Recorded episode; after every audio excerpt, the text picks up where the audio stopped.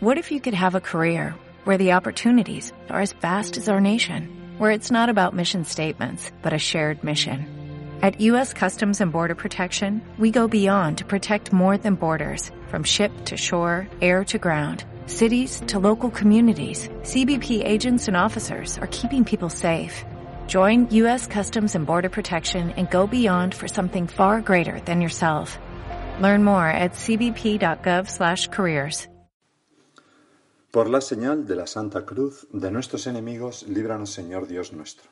En el nombre del Padre, y del Hijo, y del Espíritu Santo. Señor mío y Dios mío, creo firmemente que estás aquí, que me ves, que me oyes. Te adoro con profunda reverencia. Te pido perdón de mis pecados y gracia para hacer con fruto este rato de oración. Madre mía Inmaculada, San José, mi Padre y Señor, Ángel de mi guarda, interceded por mí. El Evangelio de la misa de hoy dice así. En aquel tiempo Jesús llamó a sus doce discípulos y les dio autoridad para expulsar espíritus inmundos y curar toda enfermedad y toda dolencia. Estos son los, nombres de, los nombres de los doce apóstoles. Y ahora empieza como los créditos de una película al principio, ¿no? Los protagonistas de esa aventura. El primero, Simón, llamado Pedro, y Andrés, su hermano. Santiago, el de Cebedeo, y Juan, su hermano. Felipe Bartolomé, Tomás y Mateo el publicano, Santiago el de Alfeo y Tadeo, Simón el de Caná y Judas Iscariote el que lo entregó. A estos doce los envió Jesús con estas instrucciones.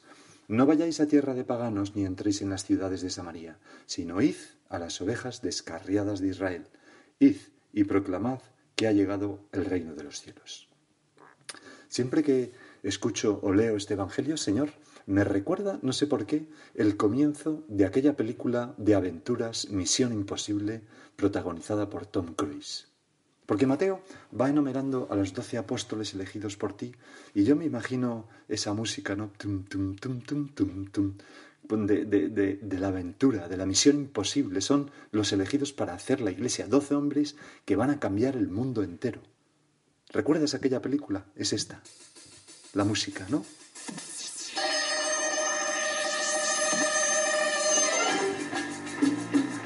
Estos son los nombres de los doce apóstoles. El primero, Simón, llamado Pedro, y Andrés su hermano, Santiago el de Cebedeo, y Juan su hermano, Felipe Bartolomé, Tomás y Mateo el publicano, Santiago el de Alfeo y Tadeo, Simón el de Caná y Judas Iscariote el que lo entregó.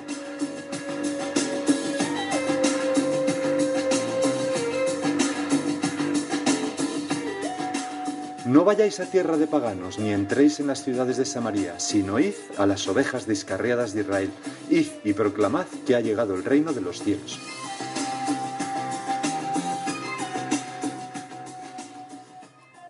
Bueno, es una tontería, pero ¿verdad que, verdad que, que, pega más con esta música? Realmente, Señor, esto es, estos nombres de los doce apóstoles, uno de ellos un traidor, pero el resto son como las columnas de la Iglesia, son nuestros padres en la fe, aquellos con los que empezó todo después de ti y después de la Virgen, naturalmente. Y el caso es que aquellos hombres llenos de defectos lograron convertir todo el mundo conocido, Roma, y llegaron a los extremos de la tierra. Nosotros, todos los cristianos, también hemos, elegidos, hemos sido elegidos por, por ti, Señor, para esta aventura sobrenatural de hacer el mundo más cristiano. Y a veces pienso que, esos cristianos, mm, cuando nos falta como ese espíritu vivo, como esa alegría en los ojos, como esa chispa, es que no nos hemos enterado de que estamos en la mayor aventura jamás conocida, que es la de transformar el mundo en la casa de Dios, en llevar todas las almas a encontrarse con su Padre Dios y ser enormemente felices, a salvar millones y millones de almas para meterlas en el cielo de cabeza y gozar para siempre y dejar completamente vacío el infierno. Esto es la mayor aventura, para eso estamos en la vida. Ya lo, lo decíamos en otra meditación que hablamos un poco de apostolado, ¿no? Pero es que nosotros hemos sido elegidos por ti, Señor, para ir y proclamar que ha llegado el reino de los cielos. Y me lo dices a mí, id, ve, hija mía, hijo mío, muévete, y claro, nosotros podemos pensar, pero Señor, ¿cómo se hace esto? ¿Cómo puedo yo proclamar la buena nueva, acercar a Dios a mi familia y a mis amistades, y, a mis compañeros, a mi lugar de trabajo, a la sociedad entera, si, si apenas me hacen caso, si yo no sé qué decirles?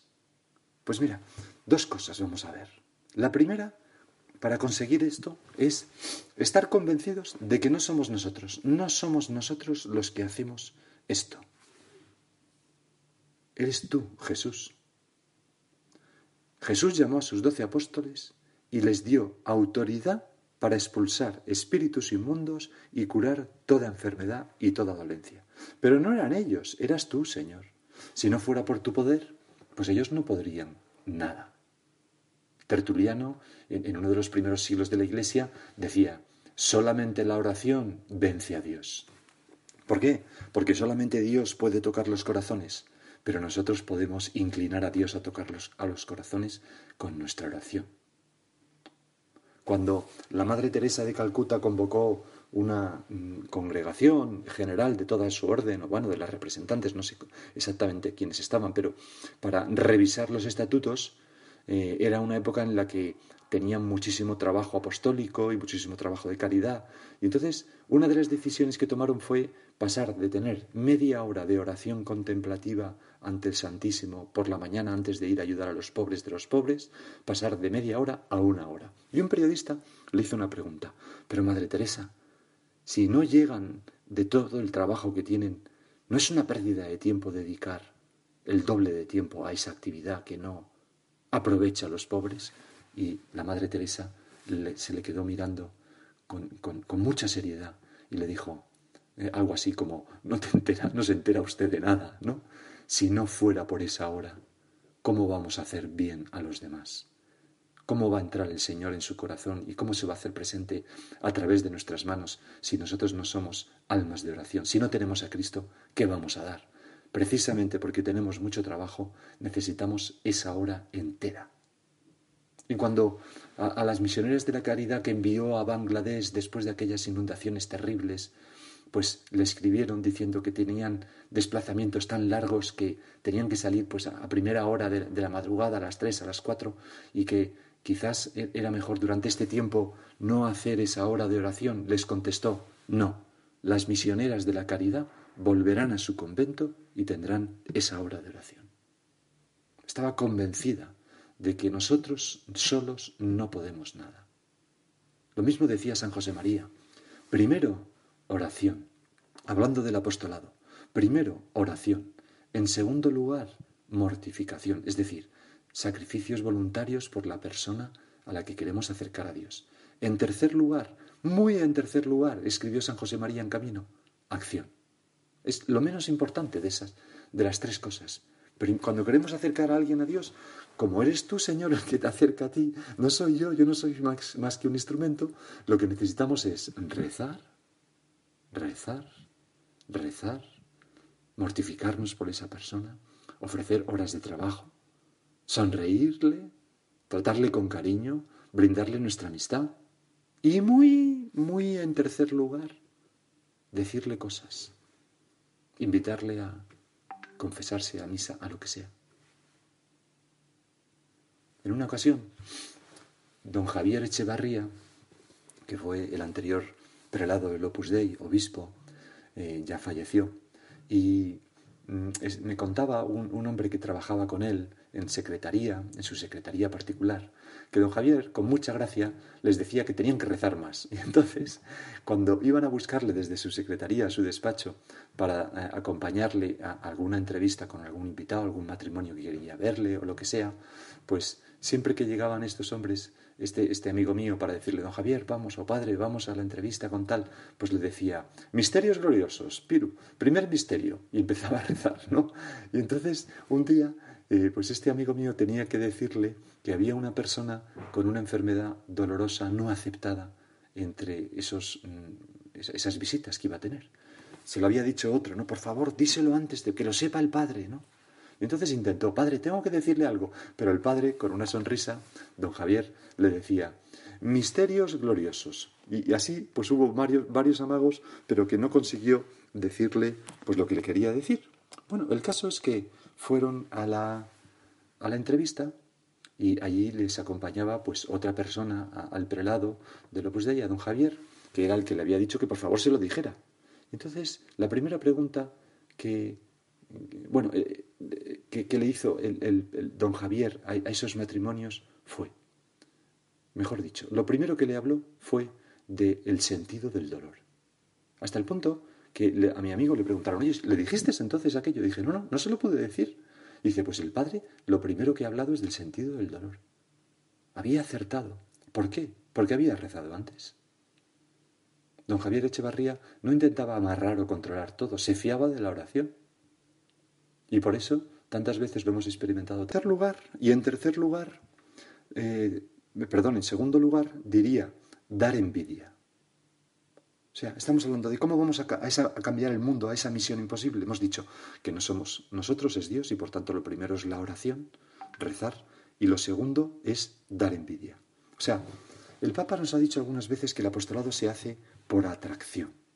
¿Y qué es lo que atrae? ¿Qué es atraer es dar envidia, ¿verdad? Nos atrae. ¿Qué es lo que da envidia? ¿Qué es lo que atrae?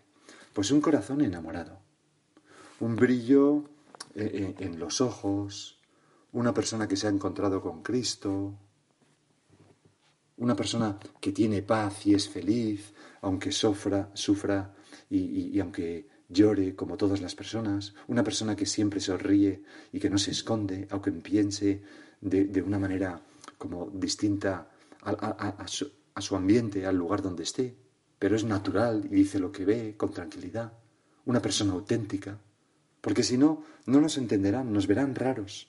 Y eso es lo que atrae muchísimo a las almas. Eso es lo que da envidia. Por eso Qué importante, Señor, qué importante que, yo sea una persona auténtica y sobre todo una persona con el corazón enamorado de ti, que, que, me salgas por los ojos, que, que, sea fácil, ¿no? No personas que, oye, te vienes a misa. ¿Y eso qué es? Bueno, es un poco larga, pero no está mal. Oye, por favor, así que va a dices, pues es, otra cosa, ¿de dónde vas? Pues voy a, voy a misa a recibir al Señor, tengo unas ganas, oye, pero no es un poco larga, ¿qué va? Es una maravilla. Y además cuando el Señor se hace presente en el altar y, cuando lo recibes te da un vuelco y además te puedes confesar si quieres y verás qué bien te vas a sentir. Yo una vez me confesé después de mucho tiempo y iba pegando botes de alegría, no hay nada mejor. Pues esto es lo que atrae a la gente, cuando la gente habla con fuerza y con garra de lo que tenemos en el corazón. Me acuerdo una vez un chico que, quizás esté escuchando esta meditación, está casado y con esta mujer precisamente que me contaba que un día en la playa pues estaba con un grupo de amigos y amigas y de repente se fijó que una de las chicas, que le parecía guapísima, se levantaba y decía, bueno, me voy. ¿Y a dónde vas? Un día de agosto, un martes. Pues me voy porque quiero ir a misa. Pero si es martes, sí, sí, pero es que yo quiero ir a misa. Y con una sonrisa se fue. Y él le atrajo enormemente a esa chica. Mm, no solamente por lo guapa que era, que era muy guapa, sino por pues esa personalidad y ese convencimiento interior. Cuando nosotros, Señor, estamos llenos, damos envidia. Tengo aquí una serie de WhatsApps que me mandó una antigua residente de mi colegio mayor. Os los voy a leer porque creo que es un ejemplo muy bueno de dar envidia de, cómo se hace el apostolado, ¿no? Me dice en el primero. Don José, hace unos días un chico de clase, José, me escribió diciéndome que si un día podíamos quedar para hablar de dudas de fe que tiene, que dice que ahora mismo duda de todo, no me concretó más porque decía que estas cosas prefería hablarlas en persona. Claro, esta es una chica que, que da envidia porque le ves encendida, en amor a Cristo. Entonces hemos quedado para hablarlo en septiembre porque ahora es imposible y le sugerí para este verano si quería que le prestara un libro para ir leyendo un poco. Se me ocurrió el libro de Es razonable ser creyente. Me dijo que tenía que pensarlo porque evidentemente no es lo más atractivo. También le he preguntado si no prefería hablarlo con un sacerdote, pero a eso aún no me ha contestado. Y ayer, antes del examen, estaba repasando un par de temas con otro compañero de clase, Adrián, y no venía a cuento, pero me dijo que él era ateo y que estaba en contra de las religiones. Y a raíz de eso me preguntó si yo era practicante y un poco hasta qué punto y qué opinión tenía de ciertos temas. También me dijo que él había hablado ya bastante con gente que había estudiado teología y que, bueno, en resumen, decía que estaba a favor del aborto, que no entendía por qué tenía que existir la Iglesia ni el Papa, porque con creer en ese Dios ya vale, que no hace falta crear una comunidad ni nada de eso, que el sexo es una cosa más y que él con su novia cuando tiene relaciones no lo hace para satisfacer la pasión y lo hace porque la quiere, pero que tampoco ve nada de malo. A menudo rollo le contaba este a la pobre, ¿no? En que una persona se acueste con varias personas distintas, que es otra cosa más como ir a cenar o al cine, etc. Este chico la verdad que me desconcertó mucho. Intenté hablar con él, pero era muy difícil, y me dijo que quería seguir con la conversación otro día que le parecía muy interesante. Él en ningún momento fue a malas, en absoluto, solo quería hablar.